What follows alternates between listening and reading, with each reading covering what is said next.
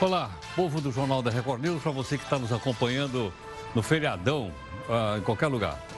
Hoje mesmo recebi um telefonema de um amigo meu dizendo, estou aqui na praia, eu vou ver o Jornal da Praia. Tá certo, tudo bem. Mas lá ele está vendo pela, pela parabólica, mas você pode ver pelo aplicativo também.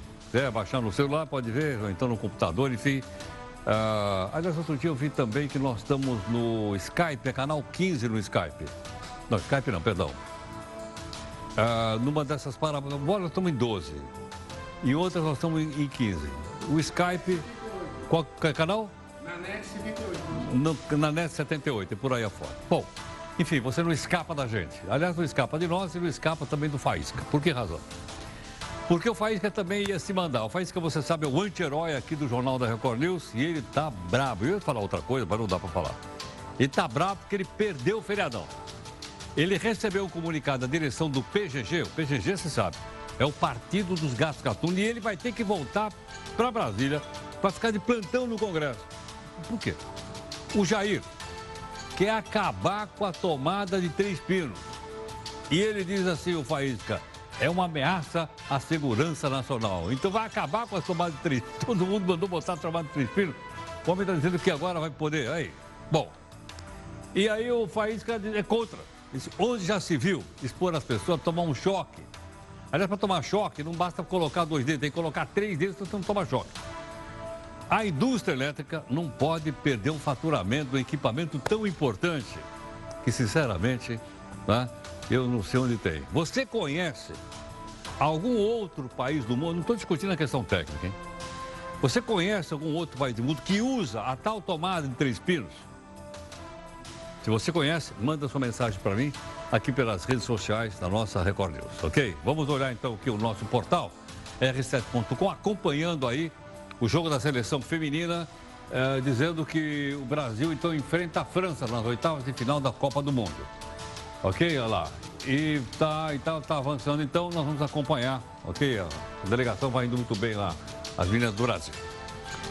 Veja agora outras notícias para você saber o que acontece no nosso país, mesmo num feriadão.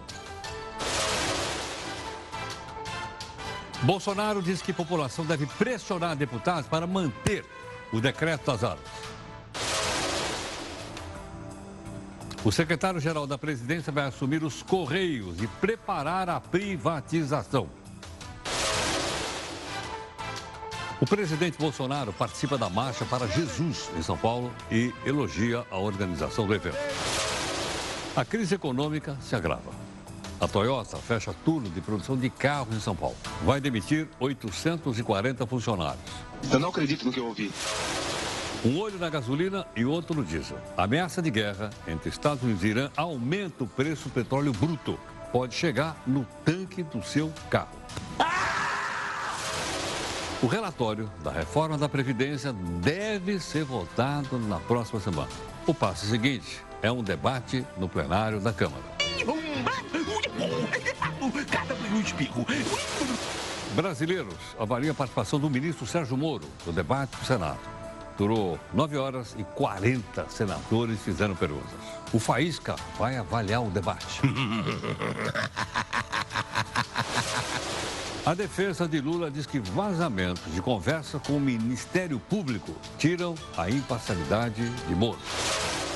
A gaveta do jornal da Record News. Por falar em Senado, quem será que fraudou a eleição para presidente da Câmara? Senador Cajuru, cadê o vídeo que mostra a fraude no dia da eleição do presidente do Senado?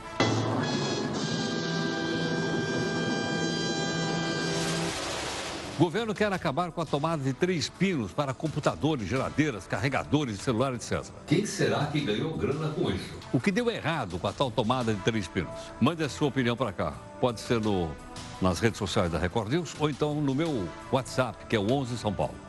Anota. 942-128-782. A batalha do corporativismo, mais uma. Pediatras e fonoaudiólogos disputam quem pode avaliar se o bebê tem ou não a língua presa. É o chamado teste da linguinha. Vamos mostrar. Cuidado aí com a compra de fogos de artifício para a festa junina. São perigosos e ofendem os animais. Afinal, falta ou não falta água no planeta? Professor Maurício Waldman vai responder essa pergunta. Dá uma olhadinha aí na nossa imagem do dia. É o efeito perverso do aquecimento global. Com o degelo no Ártico, este urso procura comida em um lixão da Rússia. Jornal da Record News em multiplataforma, mesmo em dia de feriado. Aliás, melhor ainda, né? Porque através deles ou delas, você participa aqui das três lives e cobra da gente busca de isenção e busca de interesse público.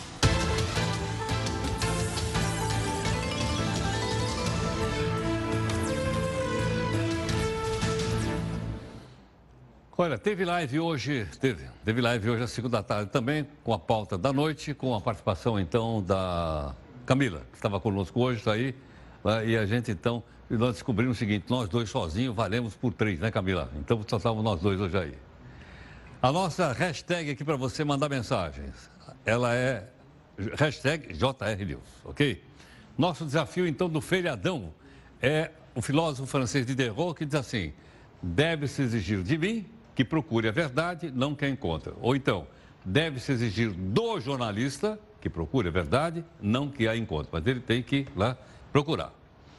Bom, quinta-feira é dia de live do Bolsonaro. Agora virou, ele está copiando de nós. Nós estamos fazendo live, o homem também está fazendo live. Hoje, o presidente falou sobre o decreto das armas, que foi derrubado pelo Senado. Só que foi para a Câmara e agora está pedindo que a população pressione os, os deputados, ok ou não? Para manter então o tal do decreto vivo. O Senado, há poucos dias, é, deu um cartão vermelho ao, ao nosso decreto das armas, aquele decreto que falava de posse de arma de fogo e também dos CACs. Então, olha só, eu acredito que a Câmara vai reverter essa situação. Terça ou quarta-feira a Câmara deve votar essa questão. E você deve procurar seu deputado federal. Antes que alguém fale que eu estou interferindo no, lá no Legislativo, deixo claro que é comum, quando se aprova uma, um projeto de lei lá na Câmara, no Senado e vem para a minha mesa, é comum comparecer deputado e senador me procurando para que eu vete algum dispositivo. Então é comum acontecer isso aí, é natural, faz parte da democracia. E eu, da minha parte agora, também. estou pedindo para os deputados federais é, que não acolham o decidido pelo Senado. Isso é democracia. E estou pedindo para você, eleitor, cidadão, que procure o seu deputado federal para pedir também que ele não é, acolha, não vote favorável ao projeto que está vindo do Senado, que vote pela manutenção do decreto das armas. Bom, essa live ele fez uh, de Brasília, porque ele andou hoje muito, andou aqui por São Paulo, em vários lugares. Por exemplo, hoje à tarde ele esteve aqui na cidade e participou de um evento chamado Marcha para Jesus. E essa é a primeira vez que o presidente da República participa da marcha. Está aí o Bolsonaro. O evento evangélico combina caminhadas, shows. Aliás, está tendo até agora à noite lá. Eu vi agora há pouquinho, lá no Vale do Engabaú, o pessoal continua fazendo show gospel. Segundo os organizadores, milhões de pessoas, não vou dizer quantas, várias milhões participaram da marcha. O Bolsonaro subiu ao palco, foi aplaudido. A organização exibiu um vídeo dele exaltando a marcha. O presidente não foi o único político a comparecer. Você acha que eles iam perder essa boquinha? Não, né? O João Dória, o governador, estava lá, o prefeito Bruno Covas está lá, e, logicamente, né? Você sabe como é que é. Aparecer, nós estamos aí. Ok? Participaram lá. Bom, uma coisa que nos preocupou agora à tarde. O que foi? O Irã derrubou um drone americano. E a discussão é o seguinte: estava em águas internacionais ou estava em águas do Irã? O presidente Donald Trump mudou o discurso sobre o drone militar abatido no Irã. Ele agora suspeita que o Irã derrubou o drone por engano, sem querer. Mais cedo, o Trump disse que anunciaria uma represália e se os Estados Unidos fariam ou não uma retaliação. O Irã informou que o drone estava numa missão de espionagem sobre o seu território. Os americanos alegam que a aeronave foi abatida em espaço aéreo internacional. O Irã denunciou hoje na ONU os Estados Unidos por ação provocadora e muito perigosa contra a sua integridade territorial. Ok? Bom, esperamos que a coisa seja resolvida diplomaticamente, é óbvio. Depois que o Irã bateu o drone, os americanos então ah, estão lá. Agora, isso, olha que interessante, olha onde isso nos afeta. O preço do barril de petróleo já subiu no mercado mundial. Só por causa disso, o preço subiu. Porque esse incidente aí de derrubar drone aconteceu no Estreito de Hormuz. Eu já mostrei para você no mapa aqui. Aquela, aquela passagem onde, onde é rota de petroleiro. O pessoal sai de lá carregado de petróleo. A cotação, então, dos barris na Bolsa de Londres subiu 4%. O que, que é isso quer dizer? Quer dizer o seguinte, o petróleo é uma commodity. O preço dele sobe e desce de acordo com o que acontece no mercado internacional. Qual é a consequência para nós aqui? No nosso bolso. Por quê? Porque o preço da gasolina e do diesel, que são combustíveis derivados podem subir também. Não vou dizer que sobem. Podem subir já na próxima semana. Ok? Então nós temos que ficar de olho aí. Bom, o ministro Sérgio Moro, ministro da Justiça, foi sabatinado pela Comissão de Constituição e Justiça do Senado. Aliás, você acompanhou durante todo o dia aqui na Record News. O depoimento teve vários momentos quentes e acabaram se dobrando. Hoje mesmo eu vi muita gente comentando na rua, falando na rua, falando na padaria, falando na feira livre, enfim, tocando ideias. Um dizendo que ele saiu bem, outro dizendo que ele saiu mal e foi por aí afora. Mas o fato é o seguinte, o fato é que houve momentos realmente bastante acalorado entre o senador de um lado e o ministro do outro. Eu não tenho nenhum apego pro, pelo cargo em si. Apresente tudo, vamos submeter isso então ao escrutínio público e se houver ali irregularidade da minha parte, eu saio. Não, mas não houve. Não? Por quê? Porque eu sempre agi com base na lei e de maneira imparcial e se forem divulgadas as, todas as minhas mensagens, eu falei isso publicamente, pode divulgar tudo. Se for divulgar tudo de maneira sem adulteração, sem o sensacionalismo, sem a construção de interpretações que não correspondem minimamente ao texto, vai poder se verificar de todo que a atuação foi absolutamente íntegra, absolutamente convicto em relação a isso. O senhor diz que não vê nada demais nas conversas travadas com os procuradores, que são partes processuais é, em processo que estava sob seu julgamento. O senhor mantinha as mesmas tratativas com advogados? Se sim, quais advogados e referente a quais casos? Eu entreguei, ao contrário do que Vossa Excelência afirma, eu entreguei meu aparelho uh, celular à Polícia Federal para exame, não tem problema nenhum quanto a isso. Tá? A questão aqui, existe essa invasão hacker criminosa, né, com objetivos de obstaculizar investigações anticorrupção. Tá? Então, isso, no princípio, é uma prova ilícita. E, do outro lado, não se tem nenhuma demonstração, nenhuma prova da autenticidade desses elementos. Nesse episódio das mensagens com os procuradores, correram pelas redes sociais memes em que o senhor é comparado ao Batman. Trocando mensagens com o comissário Gordon. O senhor, na função de juiz, em algum momento se sentia como um justiceiro, alguém com a função heróica de defender a sociedade brasileira do crime? Dizendo de outro modo, o senhor já se viu como uma espécie de herói de capas, um Batman brasileiro? Vossa Excelência, acho que não entendeu muito bem, tá? Eu saí do Telegram em 2017. Mas fica nas nuvens, excelência. Essas mensagens, não, não, não ficam nas nuvens. O senhor pode se informar melhor, não ficam nas nuvens. Eu saindo do aplicativo, essas mensagens foram excluídas. Se tivesse esse material, tenha certeza que o hacker criminoso, o grupo criminoso organizado, já teria apresentado. Não exijam muito da memória do ministro Moro, porque ele tem péssima memória. Senador, no, no programa favor, do Bial, ele é esqueceu da última ordem. biografia senador, que ele tinha essa lido. não é uma questão de ele ordem. Eu passo a palavra neste momento ao próximo lido. orador inscrito, senador. Eu quero fazer uma pergunta ao senhor. O senhor passou três dias fazendo, dois dias fazendo um curso com a R7 de comunicação. Curso para vir aqui e conseguir se comunicar e passar a ideia para o Brasil de que o senhor é o grande guardião da moral, da moral e da, da lei. Eu pergunto, quem pagou os 180 mil, 250 mil que a R7 cobra por esse tipo de treinamento? Quem pagou? Fica a pergunta, a mídia treina. Quem pagou o senhor? Quem pagou? Foi o senhor? O senhor tirou esse recurso de onde? Com o salário de ministro? Senador, ministro. eu não sei onde o senhor está obtendo essas informações, mas o senhor está absolutamente equivocado. Essa história é uma loucura. Não existe nada de mídia training, R7, dinheiro que foi pago. É, o senhor tem alguma coisa nesse sentido? Não tem nada. Não existiu, esse fato não existiu. O senhor está fantasiando, desculpe. Né? É, o que aconteceu foi que desde que aconteceu esses fatos, esses fatos foram divulgados, nós procuramos algumas pessoas para esclarecer, parlamentares, nós conversamos. O único auxílio que eu tive durante todo esse período foi minha assessoria de comunicação no Ministério. Não fiz media training nenhuma para vir aqui. Eu não preciso fazer media training para vir aqui falar a verdade. Vossa Excelência vai pedir a Dallagnol para ele dar esse celular para confirmar essas conversas ou não? Esse Dallagnol está lhe prejudicando. Ele está lhe prejudicando, o senhor apagou, mas ele tem, mas ele não dá para a Polícia Federal. Eu não posso afirmar autenticidade, já disse, mais de uma vez, porque eu não tenho essas mensagens, tá? Eu não tenho como recuperar essas mensagens para eu poder analisar.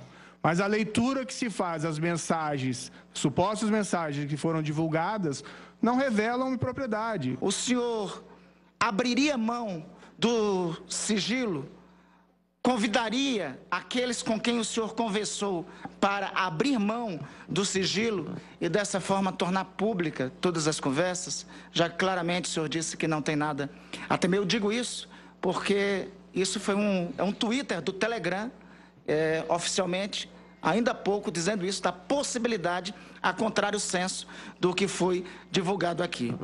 A questão do Telegram, da nuvem, tal, não sei. A informação que eu tenho é que uma vez sair do Telegram ou apagadas as mensagens, se apaga igualmente nas nuvens. Eu não ou perguntei sobre vazamento. E parece que o novo Moro. pedido foi indeferido. Eu não perguntei sobre vazamento. Eu acho até que o senhor não deve responder senador, sobre nada Senador disso. Renan, ele está no tempo dele. Vamos aguardar e Vossa Excelência terá réplica também. Vamos apenas aguardar.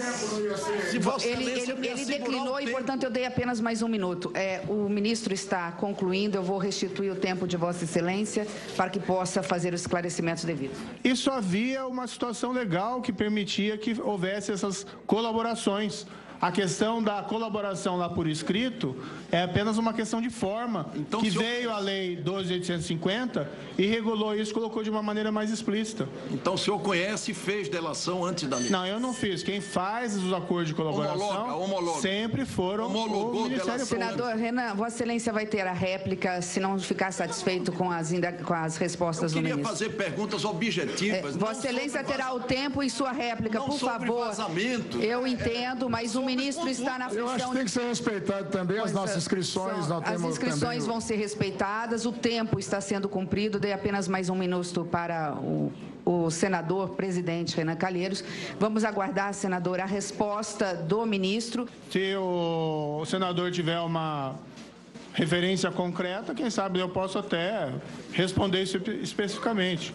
Mas, assim, eu vou lembrar da minha atuação de 22 anos de juiz.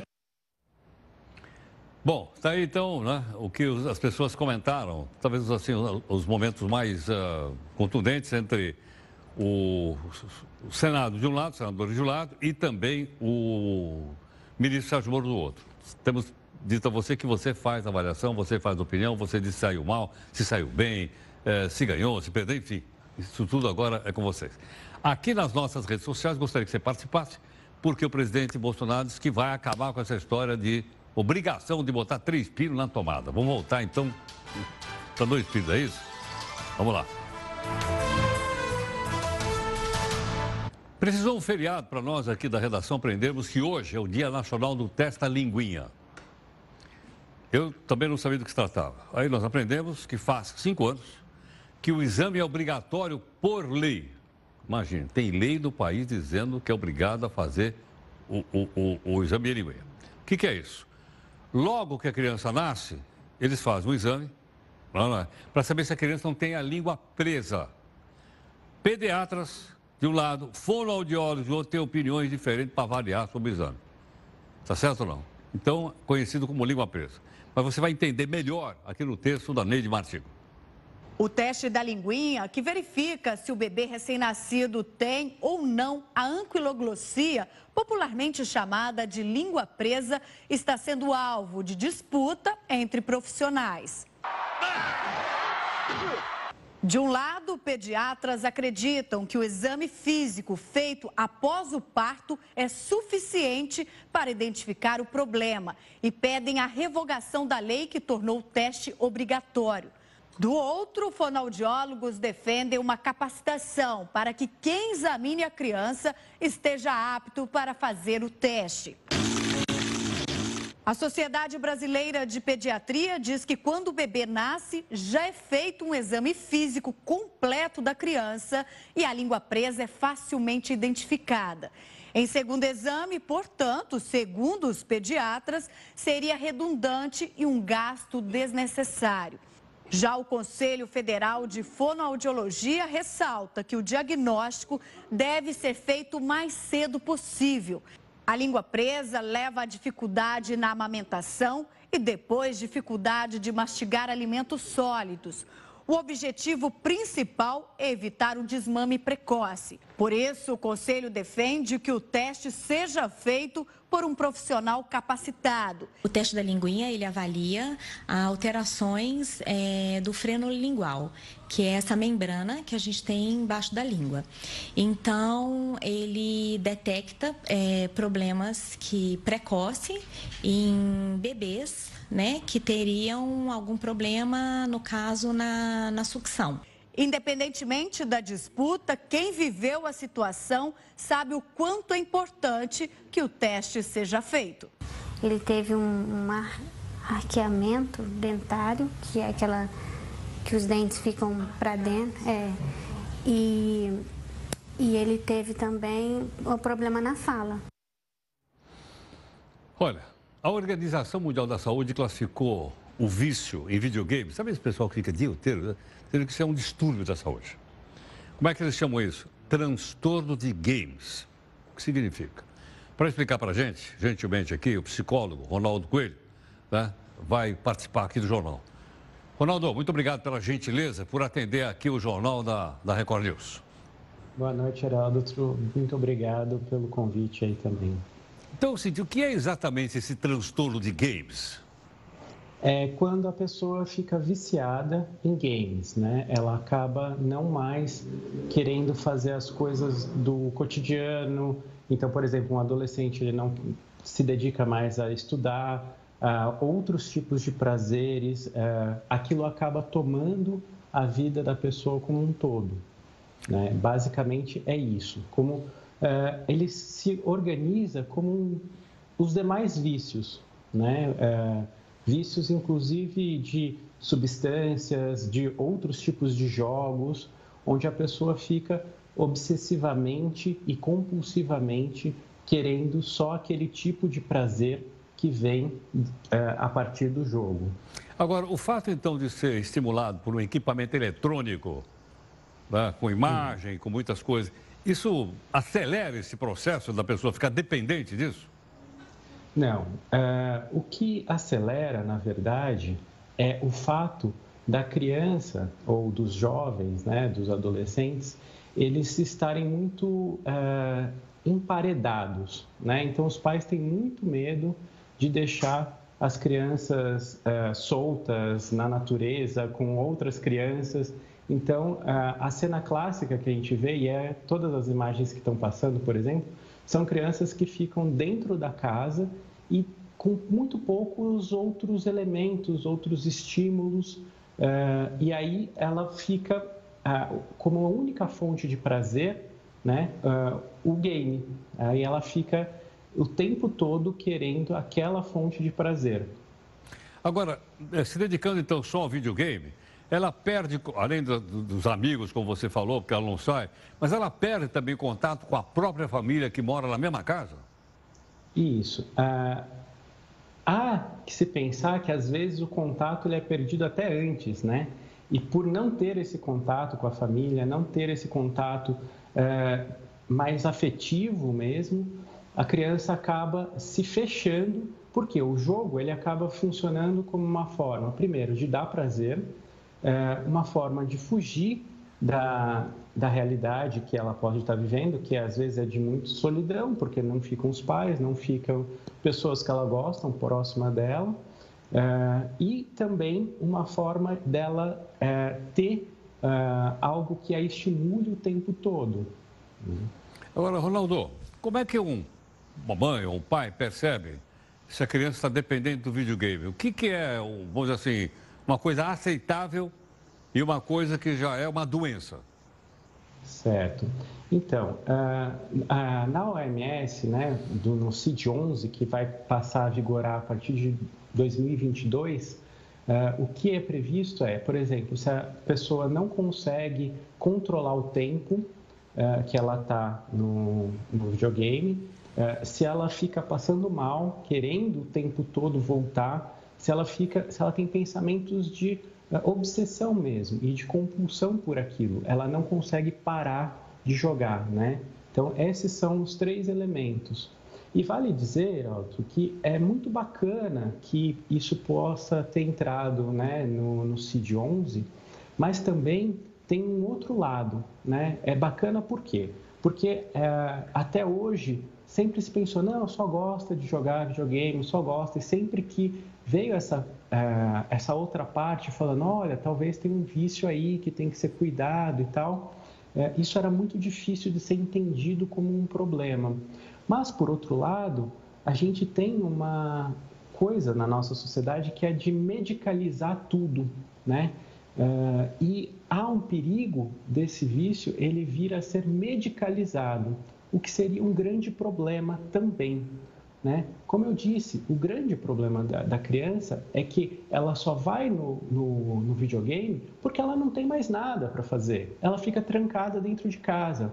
Se você pegar um monte de crianças e deixar elas juntas com várias coisas num parque super cheio de outros estímulos e também no videogame, com certeza ela vai jogar videogame.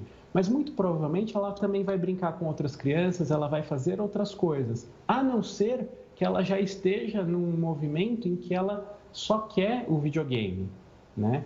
Então, uh, é, esse é o perigo que a gente pode ter uh, com uh, isso entrando no, no, no CID-11, né? que é passar a se medicalizar esse tipo de vício, o que seria um erro, um equívoco. Sim, quer dizer, deixa eu fazer pergunta, porque de lei, porque eu só sei fazer pergunta de lei. Quer dizer, claro. então a cura disso não está no fato da criança tomar remédio? Não, de não, jeito nenhum. É uma questão mais comportamental, é isso, não química? Ó, em todos, em todos os tipos de vício, é, não está, mesmo em drogas. Tem um estudo que chama Hatch Park, foi feito em 1978, onde se perguntava é, o que, que causa o vício de heroína. Ah, todo mundo dizia, é a heroína.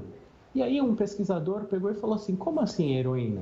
É, se você pegar um rato que está dentro de uma gaiola e der um, um vidro de água, um vidro de heroína, ele vai beber heroína até morrer. E é verdade. Mas esse pesquisador olhou e falou, mas esse rato está dentro da gaiola. E se a gente pegar e montar uma cidade dos ratos, que eles chamam de Hat Park, né, que é o, a, a, o parque dos ratos. E aí eles colocaram a mesma uh, vidro de água pura e água com heroína todos os ratos, nenhum deles se viciaram em heroína. Nenhum deles uh, bebeu heroína até morrer. Às vezes eles até bebiam, um ou outro bebia água com heroína, mas nada, nenhum deles se viciou. E o que, que esse estudo concluiu? Que o problema das drogas não é as drogas, é a gaiola. No caso dos games, o vício nos games não é o game, é a gaiola. Agora ficou claro. Ronaldo, muito obrigado pela, pela gentileza, viu? Muito obrigado, Heródoto. Muito grato. Boa muito, noite. muito obrigado. Bom, o psicólogo Ronaldo Coelho ficou bastante claro. E eu, tô, entre tantas coisas interessantes que ele falou, essa me chamou a atenção. O problema não é a droga, o problema é a gaiola. Ou seja, são as coisas que envolvem as pessoas, são seus relacionamentos, sua família, suas frustrações por aí afora. Foi isso que ele acabou de dizer aqui para a gente. Muito interessante a imagem, ok? Bom, você continua opinando como sempre aqui e agora nós vamos falar então da possibilidade, foi o Jair Bolsonaro que falou, né, de liberar para quem quiser ter dois pinos ao invés de três na, na, na parede, poderia mudar. Ok, vamos lá. Um dos filhos da deputada federal Flor Delis contou hoje à polícia que suspeita do envolvimento da própria mãe dele e mais três irmãs na morte do pai. O pai é o pastor Anderson Carmo. Anderson foi morto a tiros no último domingo. Segundo ele, uma das irmãs ofereceu 10 mil reais ao irmão Lucas para matar o pastor. A deputada afirmou por meio da assessoria que não vai falar sobre o assunto. O rapaz, que não teve identidade revelada, disse que a mãe e três irmãs colocavam remédio na comida do pai e que isso seria a causa de seus problemas de saúde. Olha onde nós estamos chegando com isso. Logicamente, fomos esperar mais apurações por parte da polícia. O ministro da Secretaria-Geral da Presidência, Floriano Peixoto, atenção, hein? Não é o Floriano Peixoto lá de antigamente, é o atual. Floriano Peixoto foi o segundo presidente do Brasil. Vai deixar o cargo, ele vai assumir o comando dos Correios. O Peixoto, general da Reserva, do Exército, é o quarto ministro do governo Bolsonaro que troca ou deixa o cargo. Ele chegou lá substituindo o Gustavo Bibiano, lembra dele ou não? Que caiu naquela confusão, briga lá, etc. Até o momento não se sabe quem vai assumir o ministério. Mas sabe-se que o Floriano vai para o Correio. E no Correio ele vai ter como missão a privatização do Correio. Floriano Peixoto está indo para. sai de um posto, mas entra no outro, esse cidadão aí. Em tempos de tanta notícia de corrupção, será que seria possível, por exemplo, medir o nível de honestidade em alguns países? Três pesquisadores apostaram que sim. E o, o, o tema foi publicado numa revista que tem, tem grande prestígio e respeitabilidade. É a revista Science, Ciência em inglês. Bom, aí fizeram uma lista de 40 países. Aí você vai dizer, e o Brasil aparece ou não aparece na lista dos mais corruptos do mundo? Não sei. Vou dar uma olhada aqui no telão comigo. Está aqui no nosso telão mágico. Vamos lá. Os menos corruptos do mundo: Suíça, Noruega e Holanda. Dá uma olhada aqui, ó. Olha o ranking aqui, ó. Suíça, Noruega e tal. Depois, lá para baixo vem, 18º lugar, a Argentina. Portugal vem em 20 lugar. Estados Unidos em 21º. O Brasil aparece no lugar de número 26. Quer dizer, mais ou menos do mês a mesa. Pouco mais da metade. Olha quem está em último lugar, a China. Corrupção na China é adoitado, fonte está aqui da revista Science, ok?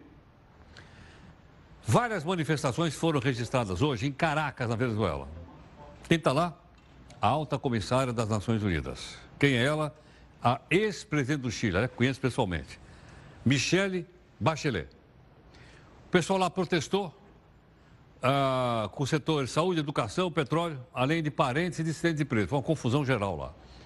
De acordo com a ONG Foro Penal, existem 680 pessoas presos políticos na Venezuela. Preso político. O governo diz é mentira. Mas nos últimos dias, mais 28 pessoas saíram da cadeia, logo estavam presos. A senhora Bachelet se encontrou hoje com ministros, etc., tal, que pediram intercessão junto à ONU para mobilizar medicamentos e alimentos que o povo está morrendo lá. Ou foge para o Brasil ou foge para a Colômbia. Bachelet também vai se encontrar com o Nicolás Maduro, que é o presidente, e o outro autoproclamado, que é Juan Guaidó, que é o presidente dele. Vamos ver, ela vai fazer o um pronunciamento amanhã. Amanhã ou sábado? Acho que é amanhã. Aí a gente vai mostrar aqui para você no jornal. Em Bangkok, na Tailândia, ativistas do meio ambiente se reuniram contra as importações de lixo de países desenvolvidos. Para pressionar os países asiáticos a tomarem medidas, olha aí, os manifestantes despejaram uma pilha de lixo na porta do governo. Os ativistas pediam a ratificação de uma emenda que proíbe que mandem lixo plástico para qualquer lugar do mundo. Isso inclui lixo eletrônico e lixo tóxico também. Você vai dizer, pô, mas isso. É. Aqui no Brasil tinha isso. Há um tempo atrás, chegavam contêineres e contêineres de lixo nos portos brasileiros. Me lembro bem disso. O Papai Noel, lembra dele ou não? Chegou mais cedo esse ano. É que um projeto que, libera, que lidera a internet, da internet de graça, chegou no Brasil. Oba, é o Papai Noel? Não. Veja aqui no texto da Neide Martins. Uma boa notícia para você que não tira os olhos do celular acompanhando os lances nas redes sociais. A internet de graça chegou ao Brasil. A primeira cidade a receber a novidade é São Paulo. Mais de 80 pontos de acesso já estão funcionando em espaços públicos, como o Parque do Ibirapuera, praças e estações de trem da CPTM, que tem grande movimentação de pessoas. No site do Google Station é possível conferir o mapa com todos os pontos de Wi-Fi gratuito. Para se conectar, basta selecionar a rede Google Station e clicar em Iniciar e fornecer o seu número de telefone com DDD. Um código de verificação será enviado por SMS e você deve inserir os quatro dígitos no campo em branco. É só tocar em Concluir e já pode usar a internet. Todo mundo vai ter acesso. O Brasil é o oitavo país no mundo a receber internet gratuita. O projeto instala pontos de acesso à internet em países emergentes. A ideia é levar a internet de qualidade ao maior número de pessoas possível. O Google Station está disponível em mais de mil pontos de acesso em países como Índia, Indonésia, Nigéria, Filipinas e Vietnã, com 10 milhões de usuários ativos. Só que cuidado, mesmo com o presente de Papai Noel antecipado, é bom olhar por onde anda. Se não.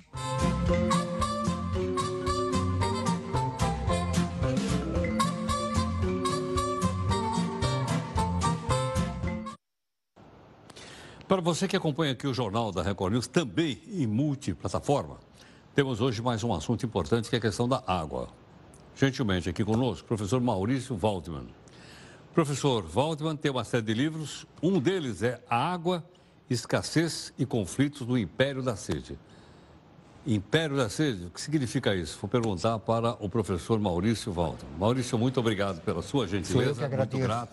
Bem-vindo aqui no Jornal. Obrigado, Herói. Qual é o império da sede? Está faltando água?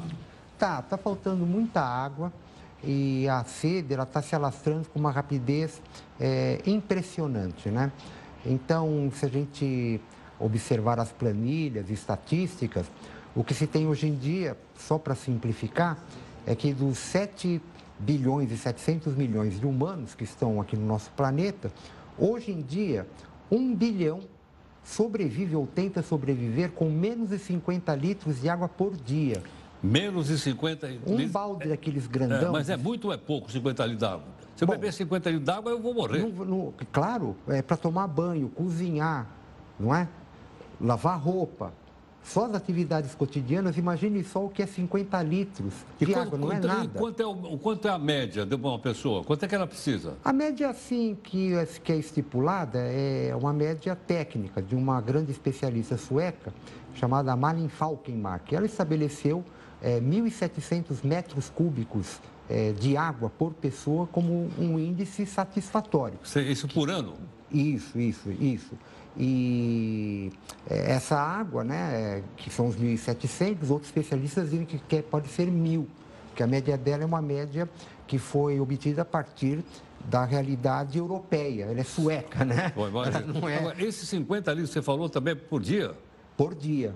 Quer dizer, menos de 50 litros por dia é um bilhão de Um pessoas. bilhão de pessoas. Sendo que é, em 2050 a ONU calcula que serão 4 bilhões e 200 milhões de pessoas nessa situação, praticamente metade da futura população Então da vai Terra. aumentar o número de pessoas que não vão ter acesso Certamente. a mais de 50 litros de água? Exatamente, exatamente. Então essa situação, Heródoto, é crítica, né? Porque o, o sistema moderno de produção de mercadorias, ele é hídrico intensivo, ele absorve muita água.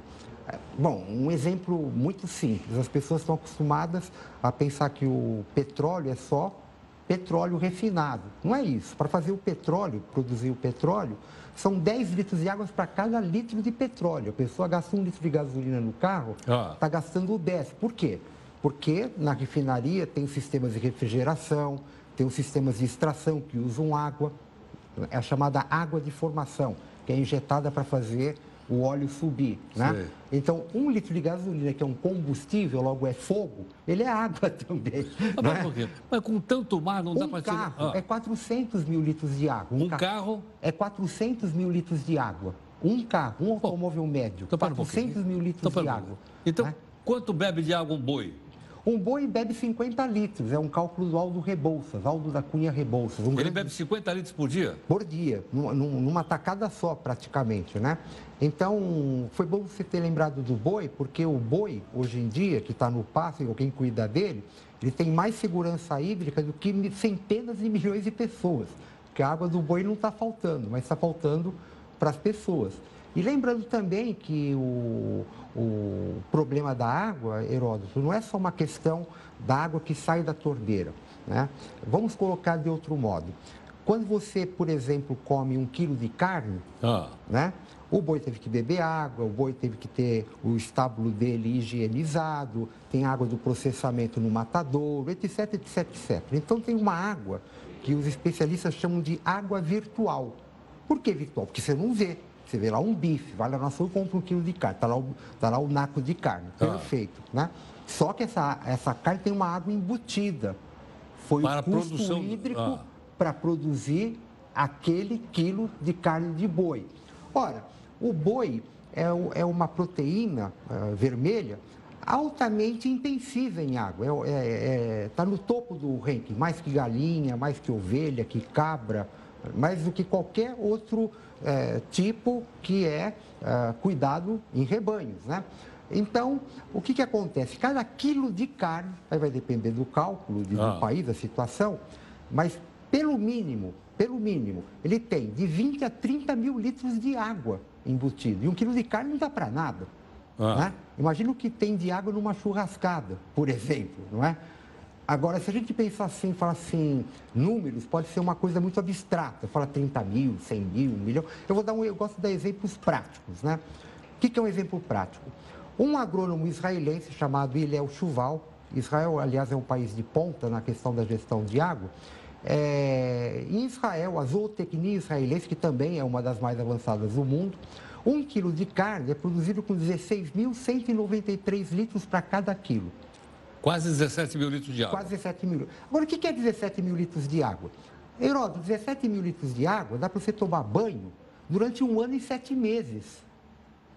Um ano e sete meses? É, você fala assim, 17 mil, 20 É. mil. O que, que é 17 mil litros de água? Vamos ao que interessa. O que você Ah. faz com isso? Ou você come um, um quilo de carne, Ah. ou você toma banho um ano e sete meses. Né? É pensando uma ducha, é, digamos assim, civilizada, gastando 40 litros por operação, ou 80, que é um cálculo de uma outra especialista francesa. Uma ducha você gasta, em média, eh, num modo mais civilizado, de 40 a 80 litros. Cada vez que você vai tomar banho. Pensando 40, 17 mil litros de água que está na carne lá do, do israelense, né? é um ano e sete meses de banho. Agora, deixa eu perguntar o Então a seguinte. gente economiza Ah. mais água deixando de comer carne do que deixando de tomar, tomar banho, ficar com aquela história das campanhas para racionalizar os da água, parece uma mãozinha, pá, pá, pá, Fecha a torneira. Não deixa é, pingando. É, é, não deixa pingando, nada de lavar calçada Deixa eu perguntar uma coisa, pera um pouquinho. Mas, é- mas não tem água no oceano? Sim. Não é, dá mas- para dessalinizar essa água e usar? Olha, é, aí tem uma questão de critérios, né? Vamos entender o seguinte, por exemplo, a Arábia Saudita, que é um país eminentemente seco, Ah, não é, não é seco que nem no Nordeste, falando seco mesmo. claro. é um deserto, Deserto. né? Tem uma população numerosa, até se permite imaginar que o país tenha que lançar mão de água Do oceano. do oceano. Né? Aliás, é o maior usuário de água dessalinizada do mundo, é a Arábia Saudita. Saudita. E depois da Arábia Saudita, outros países do Oriente Médio que também convivem. Israel, inclusive. Israel, Kuwait, Emirados Árabes Unidos, o Bahrein, o Catar, onde vai ter a tá. Copa, né? Eles não têm água praticamente. Então, sinto muito, tem que dessalinizar. O que, que acontece? A dessalinização da água do mar, ela é muito cara, para começo de conversa. Esses países que dessalinizam a água do mar estão aonde? No Oriente Médio. Não São tem nada, ricos, mas claro. tem petróleo até dizer chega. Não falta renda de hidrocarboneto para bancar um processo caríssimo como esse, ainda mais que eles não têm água. Ah, Então, se tem dinheiro e não tem água, você faz usina. O absurdo, eu- é assim que eu vejo, e não só eu vejo, muita, ah, muita literatura, muitos atores, muitos especialistas dizem a mesma coisa que eu. O absurdo é a gente ver propostas de dessalinização de água do mar no Brasil. No Brasil? É, porque o Brasil tem 12% da água do planeta, Heródoto. Quer dizer, não vamos poder exportar água. Olha, se a gente co- continuar a cuidar da água do jeito que está cuidando, não vai ter nem para gente, né? Porque é, sabendo usar, não vai faltar. Conhece aquela? Ah, conheço. É, sabendo Mas usar, nós não não estamos faltar. cuidando bem da nossa água? Olha, o nosso cuidado com a água é uma coisa assim espantosamente ruim. Espantosamente ruim. Você falou assim, vai ter água ou não vai ter água? Bom, só para dar um exemplo. A água que é injetada nas redes de distribuição no Brasil, Ah, que tem um preço, tá. é clorada, Água encanada e tal. né? é reciclar, papara, papá. E tem o custo da adução, uma série de coisas. Bom, dessa água que vai para a rede, o Brasil perde, em média, Ah. um terço dessa água por vazamentos. Quer dizer, de cada 10 litros de água, 3 Três eu são jogo fora. Estão perdidos na rede, antes de Vazamento. chegar na torneira. Fala assim, mas isso é muito? É demais, Heródoto. Bom, como é, por que você fala que é demais? Bom, muito simples. Chicago perde 2% da água na, na rede. Na rede. Nós perdemos 30. 2. Ah. Vou continuar. Amsterdã perde 3. Hamburgo perde 3,3. Cálculo de alemão, vírgula alguma coisa. Tá. Tóquio perde 3,6% na rede. Barcelona, que já está né, num- numa média ruim, para a Europa Ah. é 6%. O Brasil é 33%, 34%, 37%.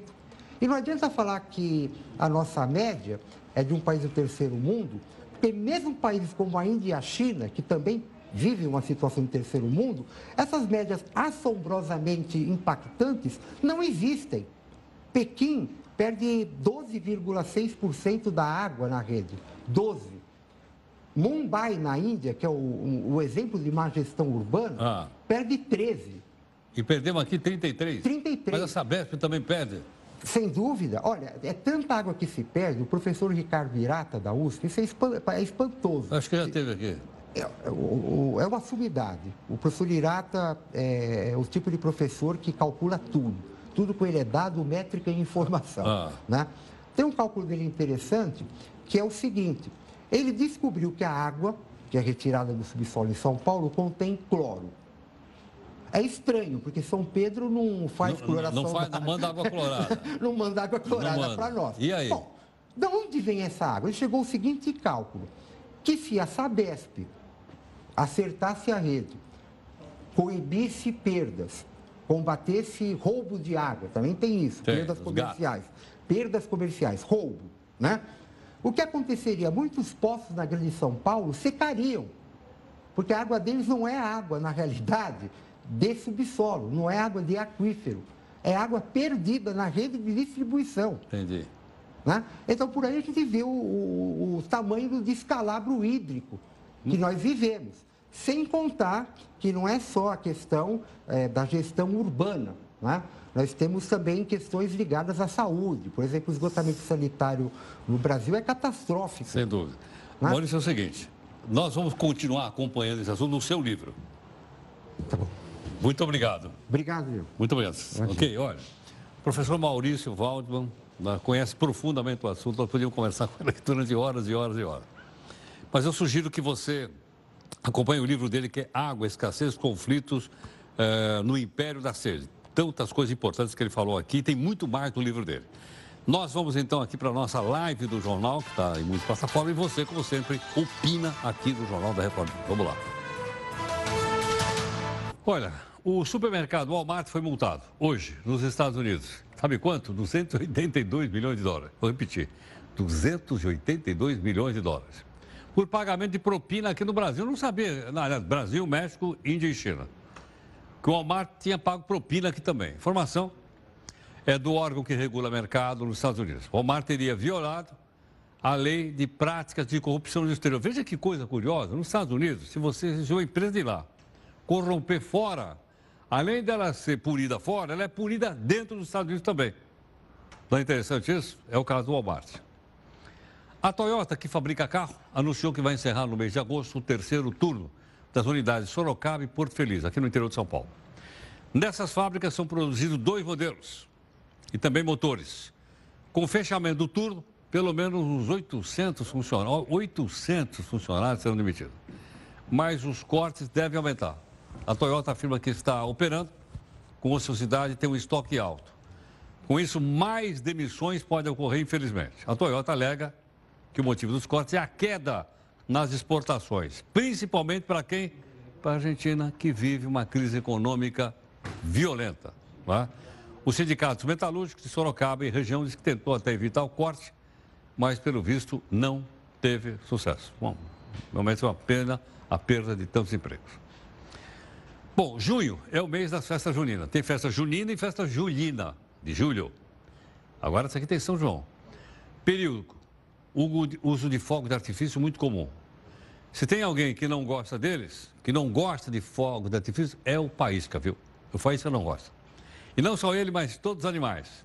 E para deixá-los mais confortáveis, recomendamos fechar porta e janela e colocar músicas em alto volume para distrair o Faísca e os outros. O Faísca gosta de rock. Para evitar acidentes, bombeiros recomendam alguns cuidados, como observar se a loja tem autorização para vender fogos e se o produto tem o selo em metro, que mostra que ele passou por uma análise de segurança. Também é recomendado usar fogos em lugares abertos, sem fiação elétrica e sem árvores próximas, ok? Então vamos tomar muito cuidado com fogos de artifício aí, que muita gente já se machucou e já se queimou.